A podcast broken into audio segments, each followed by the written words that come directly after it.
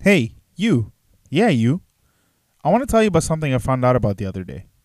Have you ever been just sitting there listening to a podcast and thought to yourself, man, I wish I could take note of what I'm listening to right now and read it later, but I'm too busy. I'm driving or I'm walking or I'm at the gym. Well, I'm happy to tell you that now there's something that you can do to solve this issue. Listener is an app that's created to transcribe what you're listening to and turn it into text and save it as a note so you can actually access it later on when you're not busy. This app is designed to make your life a whole lot easier. Go to your app store or you can search it by its URL at listener, that's L I S T E N R hyphen app app dot com. That's listener, L I S T E N R hyphen app dot com and it's free on your app store today. Hello, everyone, and welcome back to episode number 11 of the Lions Den podcast. I'm your host, Fanny, and uh, with me today is a very, very special guest. Um, super, super excited to just ask Mark a million and one questions about what he does, and uh, probably, actually, not probably, definitely like the only person I know that's ever been out in space. Well, he hasn't been out in space, but you know, you know what it is, and you're gonna know what it is. So, uh, without further ado, uh, ladies and gentlemen, welcome Mark Michael. How you doing, bro? I'm great. Uh, thanks for having me. Uh, love listening to your podcast. Great Hey, people. Thanks, thanks for the support, man. I appreciate Yeah. that. Uh, thanks for coming on again. I uh, do honestly appreciate all your time. I know it's uh, probably super busy for you guys right now. You had a huge week last week, which we'll talk about. Um, Oh, yeah. but uh, but yeah, thanks so much for making time for me, man. I really appreciate it. No, honored, honored you wanted me on this. Uh, if I can help in any way, let me know. And Will great do. talking to you in general, usually. We'll do, we'll do. So uh, before we uh, before we sort of un- unpack everything, can you tell me how your quarantine was? What did you do uh, since the month of March? Uh, so I actually got lucky. Um, I got myself a dog. Um, I think I saw on Instagram. yeah, yeah, he's taken over my Instagram feed. Yeah, yeah, yeah, Uh, yeah. I'm not usually basic, but I'm basic for him. So I, I had a dog, got him in November, um, and we've been roughing it out, the two of us together. It was great because he forced me to like get outside, walk a lot, um, but everything obviously transitioned from like being in the office all day every day to working from home. Um, so like I made a makeshift uh, like home office in my like tiny downtown condo here. Um, and I've been chilling mainly with my dog, uh, going out for like social distance walks, six feet apart. What- Um, what's your dog's name? uh, his name's Pippin, and I do love basketball. So not not Scottie Pippen, but um, Larsa? Pippin from Lord of the Rings, Oh, okay, uh, okay. one of the hobbits. He's a mini husky, so you know, it. yep. That's Is that what kind of that- dog? I was gonna ask you what breed. What breed is he? So he, he's a mini husky. It's an Alaskan Klee Kai, so he looks like a a small husky or a raccoon, depending on how cultured you are. Yeah, that's a that's a nice little uh, uh what's it called? Like a range of things to look like. Yeah, A- yeah, A raccoon or a mini husky. yeah. no, I've seen him. little- I've seen him in at softball. He's super cute, man. yeah, What's his he's- name? he's Oh, cutie. Pippin, right? Pippin, Pippin, right? yeah. Well, congratulations, man. November's a pretty uh pretty dope time to get a dog. I know everyone was hopping on that fad like February, March, and then Yeah, you know, yeah. I don't know how much you paid for your puppy, but puppy prices in quarantine have like quadrupled to say the Uh, least. he he's a rare breed, so it's expensive to begin with, and maybe Yeah. we could talk about why I got him later. Uh, I think that might come up. Uh, Is that business related? I was, well, let's talk It about is- it it now. is now that you mentioned it, now I'm eager to find out.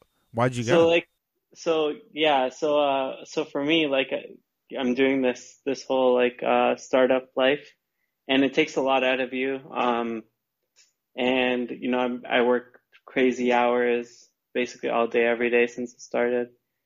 Um, and not much breaks. I wanted to like force back a little balance in my life, and and so I'm like, okay, you know what? Like, I'll I'll get a dog because at least like it'll be like, okay, you know, you need need to feed the dog, you need to walk the dog. Like it'll, it'll force you out of the office to kind of do something a little different, add a little balance into your life, and it's helped a lot. Um, but now, obviously, uh, because I've been stuck at home all day working from home, he has insane separation anxiety. So it's like, it's like, okay, like we need to get this under control because yeah, yeah, that's a thing. Taking too much. The balance kind of shifted. yeah. when things but- start going back to normal, like you're heading out and you're out of the office, is gonna be tough, man. Especially yeah. in like a small little, uh, like a small condo or a smaller space. Yeah. Uh, so you moved downtown, I guess. Is that is that a recent thing as well? Uh, moved downtown uh, two years ago, almost. Uh, Okay. Yeah. Uh, so you've been there. You're you're a vet at this point. You're a vet. I I think so. Like we've so the office has been here for since we started, essentially, like in Toronto, almost Yeah, yeah, way yeah. since we started. Um, and like again, I'd work crazy hours. I used to take like the 1 a.m., 2 a.m. bus home to Mississauga every day. Um, and like living here is way better. oh, The hundred amount of sleep is like so different. Yeah. hundred percent, hundred percent. So um, let's uh let's start because I I want to talk about a lot of things and I want to ask you a lot of questions. So tell um tell our listeners, Mark, what it is that you do currently. What's your position right now? Yeah, so um, so right now I'm what's called chief architect uh, at Kepler Communications, uh, and like at a tech company, chief architect is like the like maybe call it lead designer. So so we design satellites, um, and uh, there's different parts to to like what we design. There's like hardware, there's software, there's hardware in, on the satellite, there's hardware on the ground to control it. There's sorry, software on the ground to control it. Um, there's there, there's like a bunch of different technologies, and my job is to kind of like segment it into pieces, and then the then the sub specialists can like come in and like really focus in on the design for that stuff. So like I'll be like, okay, this is what our software needs to do. This is what the hardware needs to do. This is kind of how they interact. And then we have a software team. We have a hardware team. We have a, you know, we have other teams. Uh, and that's, that's kind of my job. I'm like lead design, call it. That's pretty cool. So how did you get to to this point? What did you do in school? Uh, so I wish school was super related, but it wasn't. Um, As I is usually the case with a lot of people. usual. Yep. Um, but I was an engineer, so uh, I went to U of T. I did something called engineering science. It's like a more uh, theory focused uh, engineering. Uh, you kind of do two years of like general engineering and then you specialize. And my specialty was called math, stats, and financial engineering. Uh, I found that I was like really good at uh, like computers. Like I was able to program that. Those courses came naturally to me, and I thought a cool job could be like I had like two dreams. Like one was either like uh, automated trading, so like for for like an investment bank or something like that, and like on the stock exchange, or like like I wanted to be like Jonah Hill in Moneyball, like like doing stats for a sports team, but ideally Yeah. not baseball. But I was some- I was actually gonna say because I'm pretty sure I remember you told me that before about you wanting to be like a statistician for an NBA team or maybe just a Yeah. sports team in general. yeah, Yeah, So, like, part of it is, like, cool. mathematically coming up with like what's the best team to put together for basketball or football, or how should we how should we like uh focus our play calls or so on. Like that that stuff was a like little a little known art called analytics, which has take, yeah. taken over the NBA. so- yeah. So yeah, So- that's sorry. Go ahead. No, no, sorry. Uh, yeah, that was that was something I kind of wanted to do. So I went into like this the math stats field. Um, yeah, and then uh, I started a master's in operations research, which is like it's like it's like math for engineers, call it. Yeah. Um, my master's degree was in like radiation therapy optimization. Uh, and then my PhD, I started that uh, and didn't end up finishing, quit early. Oh, I can't Um, wait! that Can't was wait gonna to talk about that. Can't That's wait gonna talk fun. about that. Yeah, so that was in uh, computer network optimization. So like we're moving packets through a network. What's the best way to do that? Where do they get dropped? How do I like Okay. combat that aspect of it? So again, it's a lot of like math in the realm of engineering is kind of where all my education was. Um, and then when we started Kepler, my job was like design a radio. Uh, so that was like completely different and unrelated to anything I've done. But, but it was like a fun adventure. Um, yeah. Time flies. It's been like half a decade since you guys started. Yeah. half a yeah. decade, So like five years. I don't even know why I said half a decade and make it sound like cool. half a decade. So yeah, so we started. so originally, um, I think it was 2014, um, yeah. like late 2014. Uh, one of my friends, Mina, uh, came up to me. We'd been talking about a bunch of different like ideas for like other like startups or so.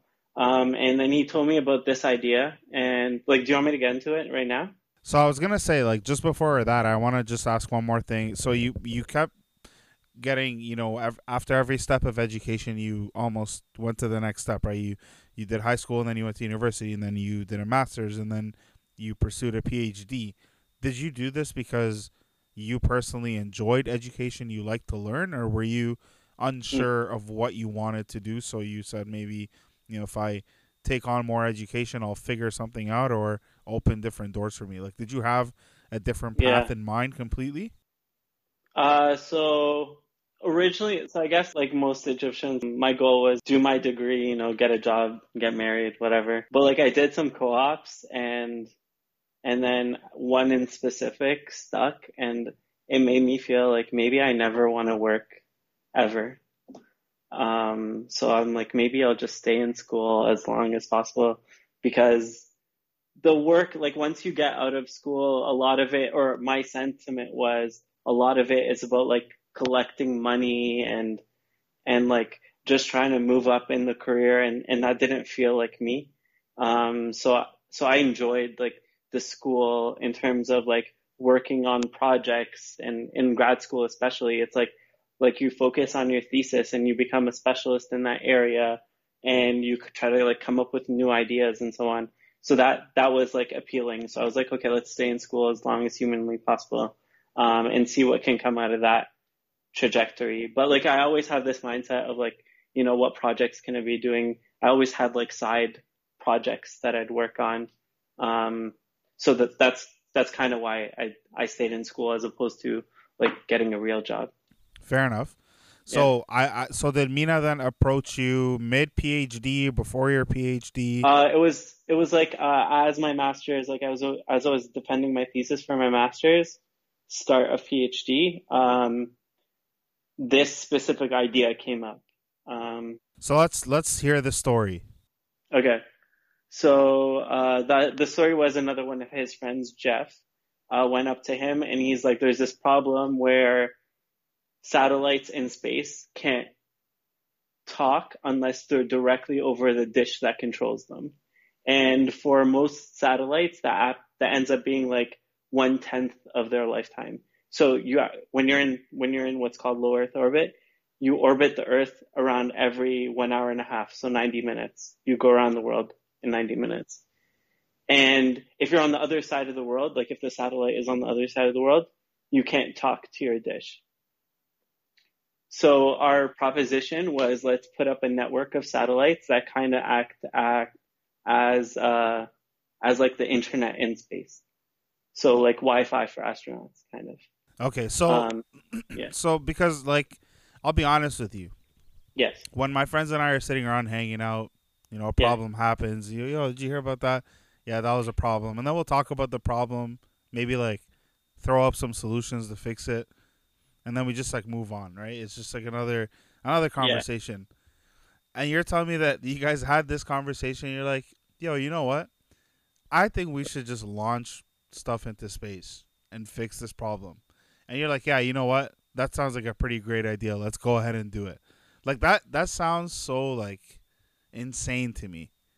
It's like how yeah. how did like sorry. sorry, go ahead. I didn't mean to interrupt it takes a certain level of crazy, I guess. Yeah. Um, but like, like, I think fundamentally is like, it just sounded like a fun problem. And, and like, as, like, I'm, I, I think I'm an engineer. Like, I'm, I embody like engineering in some way. And like, this problem came up and I thought like, okay, how can I fix it? And I was doing like all this math stuff at the time. I was like, you know, like satellites moving through space, connecting with different satellites at different times. That's a fun math problem. Like I know most people don't think like that, but to me, it was like this is a really fun math problem. Like which which satellite should I talk to when? How do I move data through this network that's always changing, um, as opposed to like currently, for the most part, like with like the the main backbone of our internet is connected through like fiber cables, which are fixed. right? So this mm-hmm. is like yeah. this is this is like a fun math problem, and I was like, okay, like I, I'd want to do this. Like, where do we start? So when, um, when you guys had that yeah. first discussion together, and you you were like, okay, this is a pretty cool idea. In your minds, were you like, okay, let's actually pursue this as we're gonna start a business, or was it more so like, hey, let's let's see if we can just tackle this, and if it happens, it happens. Like, like not that if it happens, it happens. I mean, like, did you just like take it upon yourself to solve the problem, or did you actually from day one say, let's start a business, let's get this thing going? Um, like there was always a mindset of this will be a business, but it wasn't so drastic. Like, so like we flirted with idea at first. Um, like it started like he Mina told me this like on a go like we were on a go train going back to Mississauga together, and that's where I first heard the idea. And then, you know, he told, uh, he got the rest of us um, in a room, and like we'd meet at like my lab, like my grad school lab, and just talk, and we'd meet like once a week, um, and just talk about like the problem, how we can fix it, like how do we go about like solving this issue. Um, what's a way forward. And then with time, we transitioned into, okay, like let's just commit full time and do this. And I, I think the, the, the, the gate was, uh, Mina was offered a job in San Francisco that, that was like exciting for him. And he's like, okay, I can take this job in San Francisco, but that means I'm going to be on the other side of like North America. We're not going to be able to, to do this anymore. So I want the rest of you to either commit 100% with me or we're axing this now. So, so that was kind of like the, we had to like go all in. Uh, okay, and that's, then that's pretty crazy. That's pretty yeah. impressive. Like on, on, on all fronts, like, uh, I, it's one thing to leave your, your PhD program and it's another to like turn down an opportunity that could be, you know, so great for the rest of your career. Like going down to San Francisco, being, I'm assuming he was in tech at the time as well. Uh, he was just finishing his master's as well, uh, and and then like this job yeah. opportunity. I mean, or, none, nonetheless, like crazy, yeah. crazy mindset yeah, to just like leave that behind and say, "I'm going to pursue this 100." percent Um, I want to know from from the moment this idea was birthed to what it is now. Have you guys changed at all, or has it been the same? We're always changing. It's been it's been a roller coaster of a ride. Um, is it one like, of those things where, like, when you started, you had no intention on going into space, and then you're like, "Yo, let's just go to space"?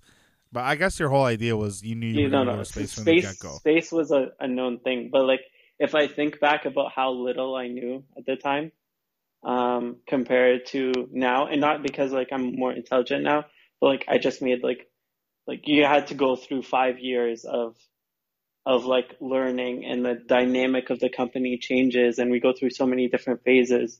Um, like, like it's, it's been an insane ride with changes all along the way. Like, um, like we started with, like I said, it was, it was me, Mina, um, Jeff, Wen, and Steven really started. So five of us started this and we'd meet at my lab like once a week. And and then like we transitioned to to like going we lived together in a home in Seattle like the five of us uh, while we were at an incubator in Seattle and then we came back to Toronto and we've like now we're 60 something people so so like it's so wow. different it's so different 60 something people yeah yeah that's crazy it's man it's that's been, insane yeah it's been very it's been thank God, like it's been amazing, but also crazy. Oh, I can only imagine. Um, talk to me about the incubator. So, I didn't, how long were you guys in Seattle? Actually, before you get into that, can you just explain to our listeners who don't know what an incubator is, um, just what what that means?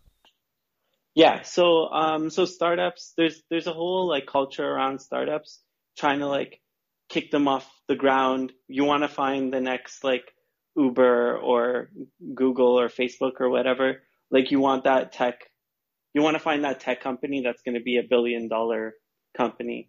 So there's a bunch of programs like all over the world geared to just help those startups uh, grow. So uh, for us, we went to something called Techstars in Seattle, um, where you know they hook us up with like coaching on like doing good pitches and like connect you with people in the industry and and get you mentors that can help you like uh, raise financing and so on. So so that's that's what like an and also they gave us like office space in Seattle. So that's kind of what it's about. It's just about helping incubating that original startup idea so it can be so it can grow into a larger thing. What's in it for them though? Like what is I'm I'm sure there's not like a free service. Do they do they uh, take some sort of fee? Some are, some are. Uh, Techstars in specific, they gave us like uh, what's called a convertible note. Um, so it's like a a good way to get financing early on, and they took on some equ- and for that they got some equity as well. So so they have some skin in the game. So if the if we blow up into something really big, then they benefit that way. But also like they get funding from other places to just help out. Like there's there's a big push to to get small businesses like this to grow because you know you employ people and so on. Like this is how you get innovation as well. So right, okay. So you guys went yeah. to Seattle. Uh, you were in an incubator. How long did you guys spend in Seattle? Uh, it was about four months, I think. Four uh, months. Okay, yeah. that's pretty. That's pretty yeah. crazy. So what, what was that four months like? To be honest, like I, am gonna be honest with you. To me, for me, it was absolutely terrible. Um, it was Seattle itself like, for the work. No, I think it was like everything came together at like the worst way for me, uh, and it put me in a really bad spot. Um, but, but like you know, like again, we're going through changes, and changes is hard and like I'm like left my family, left my community, my friends. We're all in Seattle living together, um, and obviously like like arguments come up because like you know you're starting a business, right? And and like not everything is gonna go your way. It's your baby, but it's also the baby of four other people. Um, so so conflicts arise, and and my my solution to that conflict was, you know what, like just put your head down and work harder. Um, and just like, you know, drown out all the noise kind of thing. So I'd end up like my plan was, um, we all like we live together and work together, right? So, so I kind of like let everyone else get to the office a little before me. So they'd get in around like 8:45, 9. I get there like 9:30, and then I'd make sure I get home when they're asleep, kind of, because because I didn't want to just like sit there to argue if that was gonna come up. So I might get home at like one, two a.m. Uh, every day. So I was working like crazy hours um, with nothing else. And Seattle's one of those cities where it's not like there's much to do at night. I feel like the city closes at 9 p.m. Uh, it's great for like if you're gonna go into like the mountains and hike, but you can't exactly start hiking at 7 p.m. after work or something. So uh, so so yeah, so it was kind of a rough time for me. Um, but but like we learned so much, we grew so much. It was like I wouldn't I wouldn't undo uh, in any sense of the word. word yeah, but, yeah. But and, was, that's, and that's one thing I want to I want to ask you about that as well because all of you guys were students at the time, correct? When when this was birthed, all of you were still in school, or at that no, at that point, no, we'd all we'd all committed one hundred percent. I mean, like um, when, when just when the concept was birthed, like just the oh, the day the idea came yeah. out, you guys were all in school, right? Um, minus Wen Wen who is our CTO, uh, and also possibly the most intelligent person I know. Yeah. Um, he's uh, he was working at Bombardier, which is they they make airplanes. Okay, and um, he was um, was he a recent graduate? Like he's around your yeah, age, or is he a he's bit my older? Age. He's okay. my age. Yeah. So yeah, so I guess the point I was trying to make is all of you guys were recent graduates, if not even graduated, and none of you had owned an, your own business. I'm assuming maybe you have on the side, but nothing of this magnitude. And then oh, yeah. in a couple years, you've turned from really intelligent students to businessmen, right? So now you it's a whole different ballgame. Like not only are you coming up with the idea, implementing the idea, you also have to have a business hat on. And like you said, it's not just your baby is the baby of four other people. So five people starting a business, that's five different individuals with yeah. you know different preferences, different uh, mindsets, different ideas, Uh, so that is, I guess, uh, would you say that you really saw the challenge in that happen in Seattle, and then because you were saying you grew from that, so it seemed to me like that was sort of the natural, like really getting to know each other and understand each other, and and just learn how to work together. Uh, yeah, to yes, like like we've worked together in different aspects before. Like I I grew up with Mina, uh, and we were in undergrad together. We've been in school projects together, but like nothing brings you into working together like this. Like like like not only like Seattle especially, we were we were working all day together, but we also lived together. So like it's literally your family and your your job all and your friends. Like your entire circle is this. It, it's your life. Um, so that's what it was for the Seattle period. But you're right. Like, yeah, definitely we have, like, we're all different people. Um, and, and we didn't have experience doing this before. So there's a lot of learning and trusting each other as they learn. Like, we didn't all learn the same thing, right? So we kind of subdivided, uh, like our each, each our own, like, role. And you have to kind of trust the other person is learning like you're learning in your domain. So like my domain was like more on the technical side, whereas like Mina became CEO. So he was focusing on how do I raise money? How do I, you know, like deal with investors? Uh, Jeff was doing business development. How do I talk to customers? How do I, uh, engage in like what we can do to like be a functional business in two, three years down the line? Um, yeah. So, so that like we, we each. So you all had to put on hats you all yeah. had to put on hats that you hadn't had to wear in the past and a part of that is faking it till you make it like you have to and i'm sure 100. i'm sure 100. you guys have been in a million different situations where you're in front of investors yeah. and you're talking like you're veterans on the block and you're like man in your head you're like man i've been around here for like two weeks like and they yeah, have no idea I, yeah no for sure like um it's crazy like i've been in some like investor uh like this like trying to get investors, so pitches, and and they're like asking me like they're just bombarding me with technical questions, and I'm like, like I literally just learned this a week ago, but but like here, like I hope I I hope I know enough for you to give me a lot of money. So please, yeah. So I actually um I wanna I wanna talk more about that because obviously for people who don't know and and I'm by no means an expert in this, so you can step in here and correct me at any time. But with startups, the beginning stages of a startup, you're spending way more money than you're bringing in. Is that correct? yeah. Okay. Uh, so very much the case. Yeah. Very much the case, right? So a lot of startups, that's why they go to these incubators. They meet with a lot of investors, and um, venture capitalism is literally like around this, right? So yeah. talk to me about what what that was like in the beginning stage, because there's five of you and yeah. all of you are, are living in Toronto or you have an office space, like you have expenses. You need at least some sort of income. You've just turned down a job. You've left your PhD programs. How do you guys get your funding in the beginning, and how does that evolve throughout the time, like throughout your your process as a company? Like, what's that like now versus what it was in the beginning? Okay, uh, so to start, like we had nothing. Um, especially where we, we we need to build hardware. So um, at the very, very, very beginning, U of T, we were at U of T, uh, there was like an, an a accelerator program, like another incubator program, um, at U of T, and we won a few competitions, and that gave us like, like on the order of ten thousand dollars. I forget the number. It might have been fifty, but but we used that money to um, to mainly like buy the hardware that we needed to like get to the next phase. So the first year and a bit, we got nothing, like no income at all. Uh, we were kind of living off of our savings.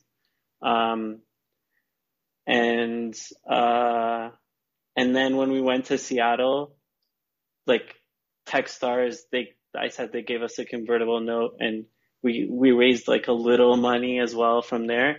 And we basically used that money to pay for expenses in Seattle. So, so kind of Kepler, uh, paid for the house. They paid for the food. Um, so it just kind of kept us afloat. But again, we didn't take any we didn't take any money at that point either. Um, and then and then when we raised more, uh, so we raised uh, like a Series A, um, and like then we started to pay ourselves a salary.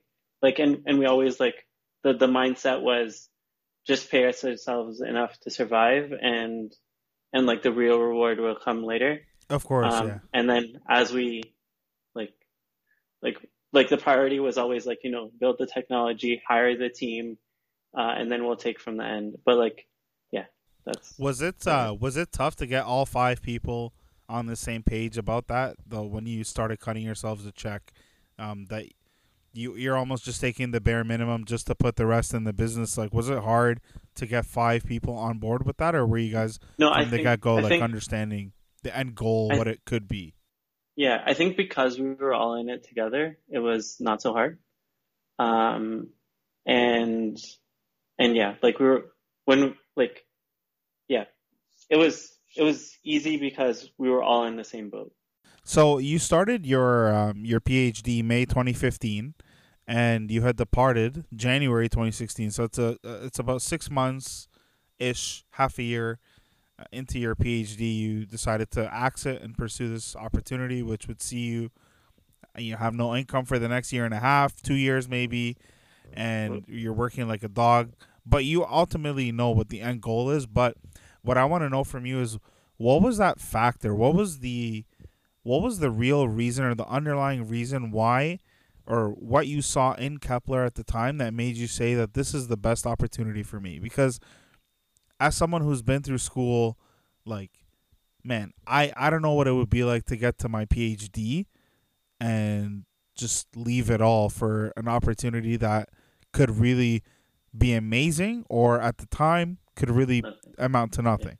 So what Yeah. was what was that thing? If there was a, a, a a certain thing, what was it that drew you to making that decision? Yeah. Okay. I just want to say I finished a year and a half of the PhD, so maybe the timelines are a little weird, but forget it. Okay, so Um, I I misread when I was no, no, when I was cool. creeping your LinkedIn. Oh, it's cool. I I might have even written it wrong. Um, but what kept me there was like, okay, the two things like stuck out absolutely the most. Uh, and I don't know which is which, so I'm just going to say them in an order that's not important.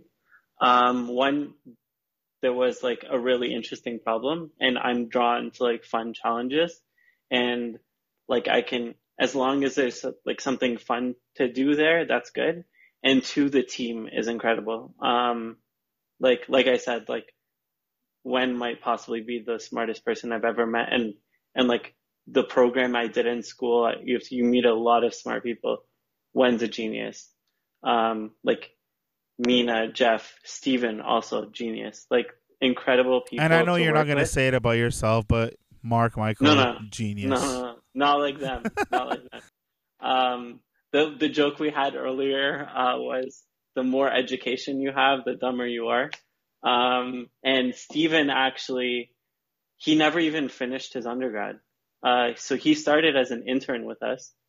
Uh, he was only supposed to be there for a year, and to this day he hasn't left. So he hasn't finished his undergrad. Uh, when Wait, wait, wait, wait, wait, wait, wait, wait, Yeah. wait, wait. Hold on, hold on. Hold So up, you hi- hold up. You hired this down. dude as an intern in his first year, like he was just doing a co-op through school. Well, like we were we were just starting with nothing, right? Like we were just meeting at the like it, we say hired. Like he was just there for the meetings in my lab. Like How did you come? ac- How did you come across Steven? Like, how did you guys meet? So we we're all at U of T. Uh, Mina and Mina and Jeff and Wen and Steven, like the four of them, they were part of the University of Toronto aerospace team where they build like UAVs, uh, Okay. uh, unmanned aerial vehicles, uh, like like drones. Yeah, yeah. Uh, yeah. So, so they, they were in like that school team, uh, together. Okay, okay. so, So, they Mina knew knew, other. yeah, Mina knew Jeff, Mina knew Wen, and Steven. And that's kind of how Mina knew everyone. And So Mina, the Mina is the the guy who he's like the glue Steve- guy. He's a glue guy. He's like the Dwyane Wade of the Miami Heat. Just bringing everybody in, teaching Sure. everybody how to win. Sure. Okay, I- fine. fine. I'm not, you said it. I didn't, I don't, I don't want to get there, but cool. Yeah. Oh man. Okay. Uh, I need to. I don't know if I've ever. I may have met Mina in passing, just like church events and, and such. So yeah. definitely need to need to have a conversation up. with Mina. Hit him up for Yeah. sure. Cool. Um. Okay, so let's go back to uh, Kepler. So you guys obviously in the beginning stages, you're you're each learning different things. Obviously, some of you are learning how to gain funding. Uh, some of you are learning how to actually put this technology together. Others are learning how to address uh, customers. How do you guys go about learning and, and refining your skill set, and especially for someone like you, where you're being brought in to do something that you've you've essentially never done this before, like this is Yeah. not what you studied in school. I, I don't imagine that you were sitting at home practicing building satellites when you were younger. You could have. Uh, Um, so how do you go about refining that skill set? How do you go about learning it? Um, well, there's like a lot of Googling, um, a lot of like we take on mentors. So I did a lot of like, especially like I never designed a hardware PC like printed circuit board ever in my life till I got to Kepler. Um, and like for that, like, you know, we'd, we'd find a mentor or like someone who's done it before and I'd just like get on the phone and talk to them for like an hour or two, pick their brain and then talk to another guy who'd done like FPGAs and talk to another guy who had done software and just like, just pick a lot of brains, um, and a lot of Googling, uh, and a lot of trial and error. And eventually something kind of comes together. Uh, and also like just sharing ideas with like the rest of the team. Like, like I said, like some genius people at the company. So you can always share ideas, uh, and kind of like work through it together. Uh, and that helped a lot. Okay, yeah. cool. So you you guys went from five people to sixty something now. That's Yeah. insane. That's more than ten times growth in a Uh-huh. few years' time. So not only did you each have to learn how to become your your roles, your your responsibilities now, but you all had to also learn how to hire people. You had to learn how to manage people, how to make people happy. Um, Yeah. You had to put together probably a huge uh, like an employment package, like things that you've never ever imagined even doing. Um, Yep. Talk to me about that, man. Like, what what was that like? Uh, growing the company, doing that. Did you guys do the hiring yourselves? What what was that process like? The growth process. Yeah. Um, so, so we did do the hiring, uh, ourselves. Like we'd, we'd be there for interview. Like we came up with an interview process, um, you know, interview like candidates and like we'd been through interviews before. So we had some experience with that. Um, and then as the team grew, you kind of like delegated more responsibilities to those people and they helped with hiring and it's kind of like a chain reaction, right? So, so like at the start, I was like every person we hired, I was in an interview to hire that person. And then now like I get to the office and there's a new person and I'm like, yo, hi, my name's Mark. what do you do here? Um, so, so or like, better yeah, yet, so- they ask you what you do here. that would be amazing. Yeah. hey man, who are you? Are you are you new here? Are you new here? Yeah. Just got here. Yeah. I was, You I was ever, uh, before. You ever watch that movie? Uh, man, I just watched it over the weekend. I don't even know why. The Dictator. With Oh uh, yeah. yeah, With You- the point that cut his head. Yeah. yeah, yeah, yeah, yeah, exactly. Uh, yeah, yeah, yeah. Nice to meet you. I'm new here. Then like just cut his head, like Get- walk away. get it. Nah, nah, Oh. get this guy out of here. um, yeah, no, I'm not. I'm not as insane as that, thankfully. But uh, but yeah, like it's the team is growing now. We have like an HR team. Like we at the start, we were just basically a bunch of engineers, right? So yes, yeah. so like it's grown. It's it's a very different company now than when it started, but but like still fundamentally the team is incredible because we have like a really really solid core of people that I'm so grateful for. Um, and and also like part of the learning I mentioned like you get mentor like earlier on I'd like look externally to like learn, and now like because of all the people we've hired, like I can go to someone who's like like I can go to someone and they're one of the best in the world at their role. Like in my belief, like I fundamentally believe that, and I can talk yeah. to them and learn from them.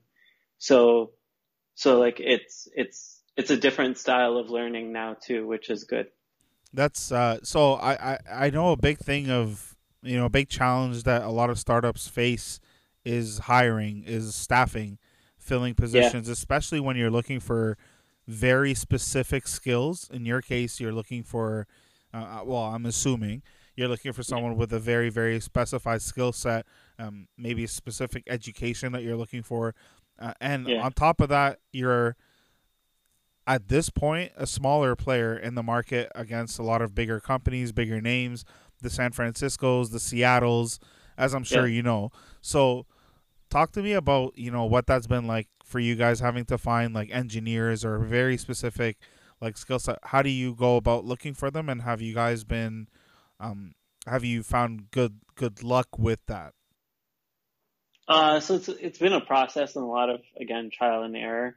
Um so I guess like I don't know if it's better or worse, but we're in Toronto, um, and there's not as much, you know, exciting R and D, you know, space things here as you would find in like Seattle or San Francisco or like New York or who knows.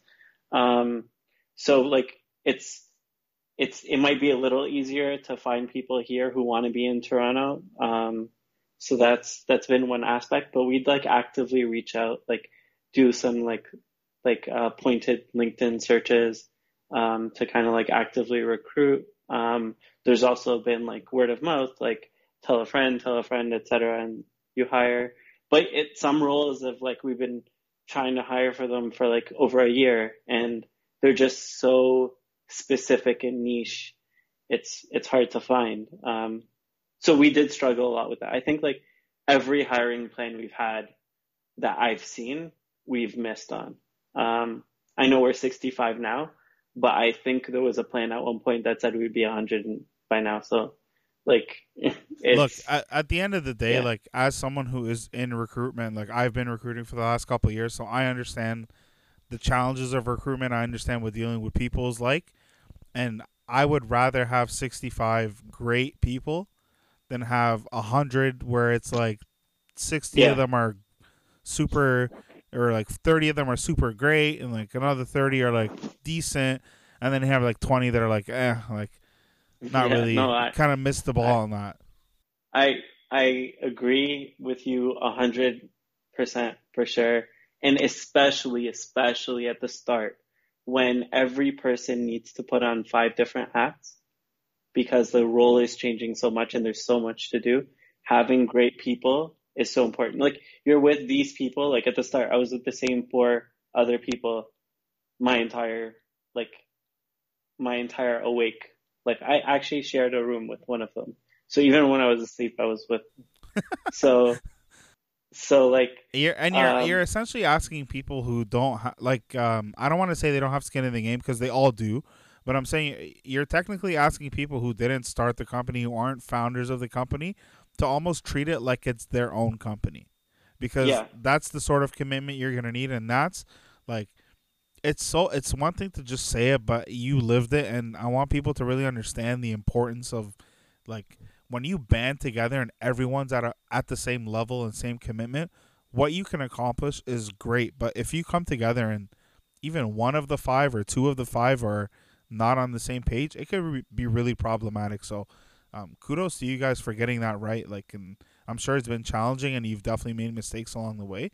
But oh, to say that you have, to say that you have sixty something people, and everyone that I approach is an expert in their own field, it's uh, it's it's phenomenal, man. Congrats to you guys. Yeah, no, like I'm super thankful. Like we got very lucky for sure with who we hired, and um, and like these people, like like like they are really bought into Kepler. And I think especially again at the start, we really focused on like building a good culture that people want to work for and they feel like this is they're coming in and they're part of the family, right? Um, and and it's theirs just like it is ours.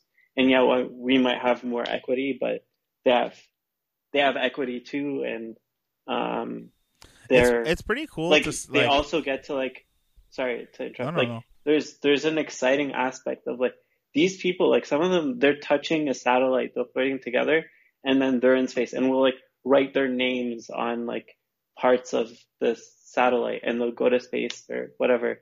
Like that's cool too. So like the the mission that we're trying to achieve is something a lot of people can get behind. And then I think as a team, we've emphasized that we have, we want to have a culture where people want to be here and want to see the mission get to its, you know, final stage. For sure.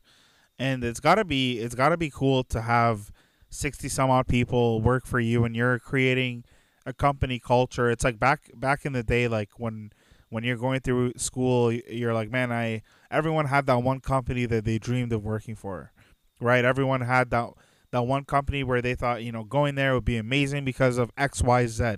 The culture yeah. is great, the money is great, the the office space is really cool. They invest a lot of money back into their people. Whatever the reason is, everyone had one or two companies that they're like, man, I really want that and it's cool to have 60 people 60 60 individuals that work for you say i work for this company where i love it because xyz and all these things are things that you mina uh, jeff Stephen, Wen all help build did i get all the names right yeah those are all that's pretty phenomenal. dope yeah. I was I was like yo I that said was, two I said I said two names and I was like man I just committed to something that I don't yeah. want to embarrass myself yeah, how can you leave someone behind? You got to no, get no, them you, on you that. You can't. You can't you do that. No, but it's got to be it's got to be super cool, man, to like put that together and and just like see your efforts like uh, come to fruition. Almost, you, you go into work every day. You look at your culture. You're like, I built that. Oh, well, we built that. So yeah, so that's what I meant. That's a collective it, right? I. Yeah. A collective yeah, I. Yeah, a collective I. Yeah. So like, I think that's the emphasis, though. Like together we're building it, and then as, you know, number, like the person who came in 42nd as he comes in or she comes in, like they're, they're part of, you know, handing it down to the 70th person eventually, right? So, so like as we grow, it's, it's just about like making sure we're all going towards the same goal together kind of. And I'm not responsible for, like I'm, responsible for such an insignificant part, especially at this point, right? Um, but but like hopefully like so when you, you know we when built you say enough of a foundation that that it can grow on its own. When you say at this point, can you tell me what that means? Like, what is your role now, and why is it different now than it was before? Um. Oh, that's a very like there's way many ways to answer that question, but like like from even just like a, from a from like a, a base like interactions or like how many interactions do I have with every individual at this point? Not so much because like one we're working from home, so I don't see most of the people, and and two like there's sixty something people I taught. I'm in meetings with maybe like 15, 20 of them on the regular, right? So that those are the only ones I'm impacting that's not even like a third of the company, right? Whereas before I'd be in meetings within 100% of the company, so I'm more impactful in that way. Um, but my role originally, like when we started, like I was doing a lot of the design, and then as we grew, I was like in charge of the engineering team. So like the engineer, and we were primarily hiring engineers. So like, so I had a lot of people reporting to me. Uh, so I was, so I was like managing all that, but but like my heart is in like design and technology. So recently we hired a director of engineering and she's taken on that role to kind of be like the mentor for the engineering leads. Um, so, so again, now I'm not like directly managing people at this point. So again, my impact on a day to day personal level is a little less. Um, but like not to say I have no impact. Um, I do, but it's not like it was before at the start for sure. I, will be honest. I'll, I'll, be honest with you, Mark. Like even yeah. even if you were not going into the office, the fact that there is an office and there is a team and there are people yeah. working there, that is a direct cause of your impact. Like that is, and it. So forget forget even showing up. Like just because of all the work that you've put in the first four or five years, that itself is impact. So don't don't sell yourself short, man. hundred percent. But that's what I'm saying. Like it takes the next person to give it on. Like I yeah. Imp- like I had some contribution in making sure I'm gonna just like throw out a name like Jonathan, making sure he was bought in to like the Kepler mission. And because Jonathan is is like is like into it and whatever, like he can be dealing with like Christian and Christian's now super into like Kepler, right? Like, but I'm not dealing with Christian as often. Yeah, as yeah. Jonathan. You're trying These to set the foundation, the but- blueprint, and just pass Yeah. it down. Yeah. Got it. Tell me about the process of sending things into space. uh, like Sending what- things to space. So like like when Mina came up to you and said, "Yo, this is the problem. I think we can fix it." Okay, cool. All, all on the same board. We're gonna go into space. At that time in your mind, what did you think? I, I guess it's hard to, to realize that now, but like, uh, how much did you learn since that present moment about the actual process of launching something into space? So much like you can't even imagine. At that point, I didn't even know like I, wi- I wish you had like- like written it down somewhere. Like this is what I think launching into space is, and then like I- you read it five years later, like what the heck? Yeah. I, I wish I was that type of person to actually write things down in general. But um yeah, the it's been so I remember like not even knowing like like how orbits worked, right? Like I like I knew from the physics like how it worked, but like fundamental like w- what does it mean when you look at it? I didn't even know. Um but like thankfully one of us like looked into the process of getting something into space because none of us had that, done it before um, and then we eventually like booked a launch and at this point like or like booking a launch you just find a broker for the launch um, and i'm oversimplifying it of course and then You just Yeah, go down the street, go to you- Starbucks, and you're like, "Hey, you, yeah, do you open broker? yellow pages Do you satellite broker rockets?" yeah, yeah. um, so yeah, so you get you you end up buying a ticket on a rocket. Um, and we we we built small satellites. So our satellites, the biggest one so far is about the size of a shoebox, right? So it's the tiny. biggest one. the biggest one. Uh, um, it's about the size of a shoebox, and that's not worth an entire rocket. Obviously, like a, a rocket is like millions of dollars to put a rocket into space.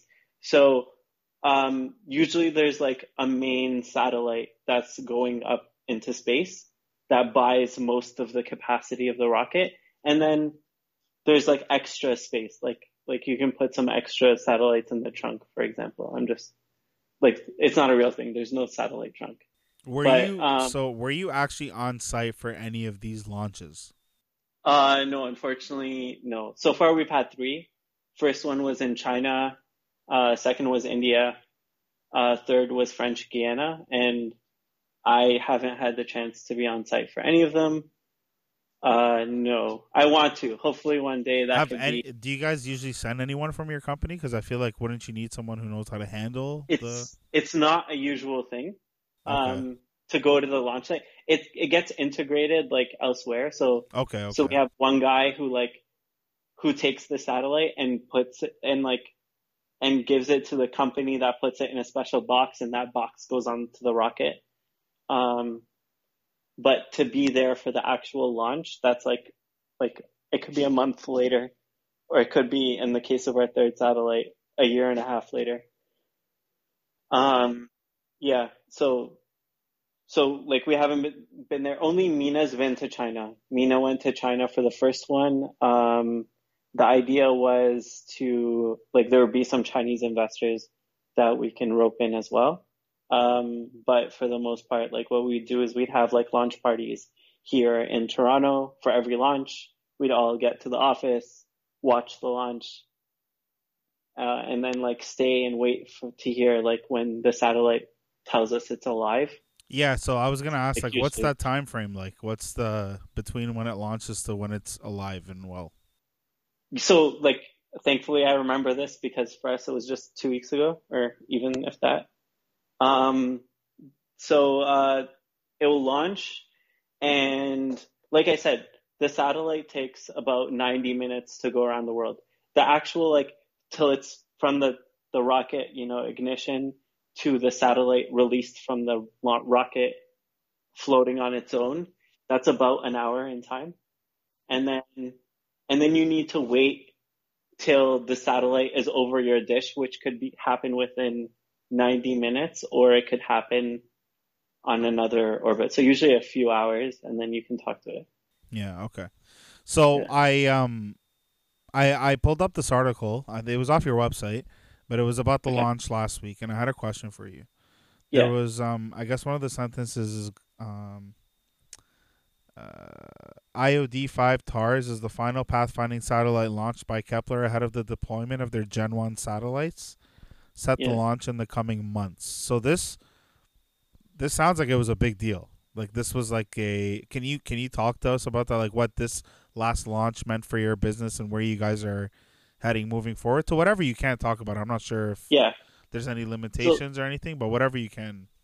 Oh well, I don't know who's gonna get me in trouble at this point. I'm just saying everything I'm just Um, Can't touch me.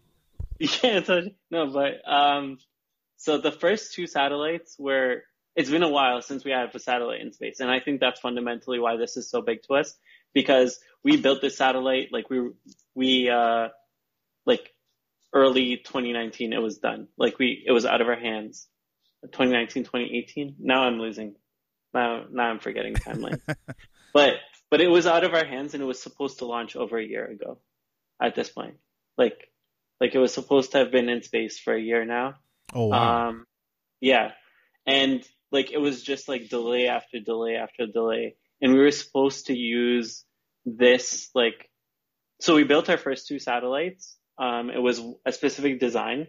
And then we wanted to add new capabilities and really improve on the technology. So what we decided was basically to rip it all up and almost start from scratch. Not complete scratch because we learned so much but like like a new core beginning um, and this was going to enable way more things for us in the future. So we built the satellite, and we were hoping to launch it, you know, sometime in 2019. Um, and and unfortunately, like that that launch company, they had they had a failure which didn't work, and then COVID, and then there were weather delays, and who knows. So everything kind of got delayed. So like now that this one is finally up, we can start testing like this new design, uh, and then and then the generation one satellites are coming like super like they're they're hot on the on the heels like they're coming soon.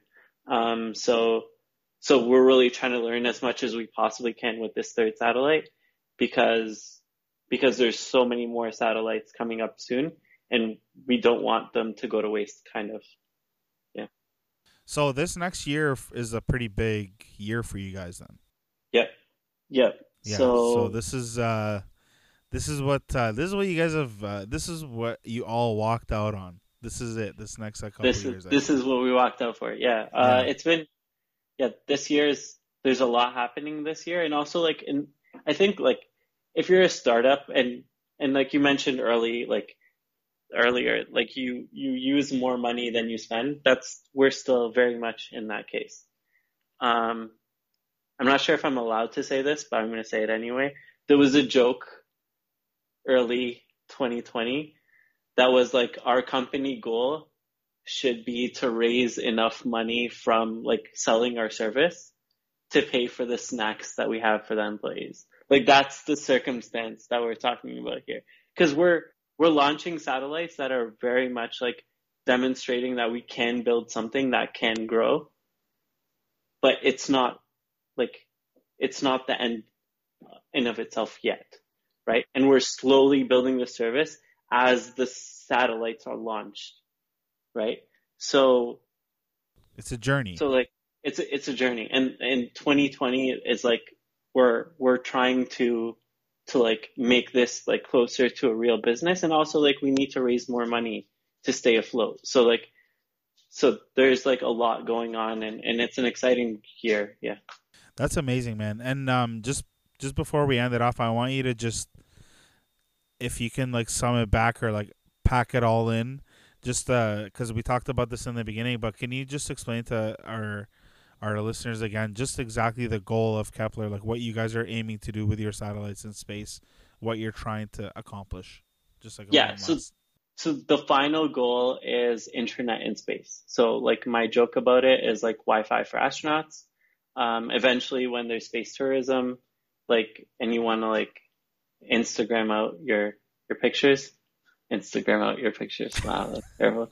um, when you want to do those things, like hopefully you're using Kepler uh, as the goal. And the idea is like you're enabling, we're enabling connectivity outside of this earth.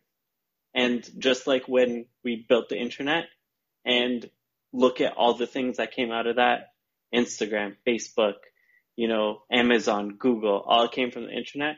Who knows what will happen when we enable internet outside of Earth? Yeah. That's our goal. And I was I was actually gonna ask like what kind of companies or what kind of services would use your service or would need your service? Um, like space tourism when it happens, people who launch satellites and they want to do like real time communications with their satellite. So there's there's people out there who are trying to image the Earth, you know, like once every minute, right? And you want to be able to get your data down right away. You want to talk to your satellite and know what that picture looks like right now. Uh, you'd use us. Like that's kind of where we are. And then obviously, because like you said, man, like with the internet, the internet was the trendsetter. You know, the the internet came in, and then everything came after the internet because people looked at the service and were like, "Huh, I can use that to create this, which is going to be huge." So Yep. there's probably a so many things that haven't even yet been launched or thought of that your service is going to unlock, and I hope that That's that's our hope. yeah, and I, I honestly hope that even like one of you guys like throughout this process comes up with something. You're like, yo, I'm just I'm waiting for this to launch, and I'll like backpack off it, and then you just like that. That sounds like Hmm. an amazing opportunity. Think about that Think about it. I'm as you go as you go along. But Mark, um, it's been an hour, so I don't want to take up the rest of your afternoon. And our Raptors Yeah. are playing Game Six in 23 minutes, so it's uh. I need to become spiritually and mentally engaged before I can watch that game. Uh, Yep. But man, thank you so much. Like, what an interesting conversation. What an amazing uh, business concept, and just kudos to you guys for your continued hard work. And please put in a good word for for with Mina for me. I'd love to to have a conversation with him just to to see what to pick his brain and and how he came up with that idea and obviously like everything that went in, into that. So um, again, I really appreciate your time, man. Thanks so much for coming on the show. Thanks for having me. There's actually like like really really appreciative that you know brought me on. Love what you're doing. Um, and like yeah, if I can help anyway, I'll talk to Mina for sure. Thank you, Uh, sir. let me know. Yeah. I, I absolutely appreciate it. Enjoy the rest of your evening and enjoy the game. And yo, one more thing, enjoy the football season because it starts back up tomorrow. Tomorrow, yep. Yes, sir. So I'm going to enjoy all those things. let's go Eagles. Let's get it. Yeah, All I'll right, see you around, care, bro. sir. Thanks again. Bye. Bye now. Ladies and gentlemen, that was Mark Michael of Kepler Communications. Um man, I have been so excited to have Mark on just to pick his brain. Like how many people can you talk to who have launched stuff into space, into outer space? Like that's super cool. So shout out to you, Mark. Shout out to Kepler Communications. Wish you guys all the best. And um, guys, thanks so much for tuning in. It's uh, we're 11 episodes in at this point, and uh, there's been a lot of great feedback and a lot of uh, good, uh, I'd hope, good conversation taking place. So thank you guys for your continued support. You know where to find me Apple Podcasts, free for iPhones, uh, and Spotify as well. And um, subscribe, like, and, and just let me know what you think, guys. And uh, I, I appreciate it, and I will come at you again, uh, episode 12. Take care.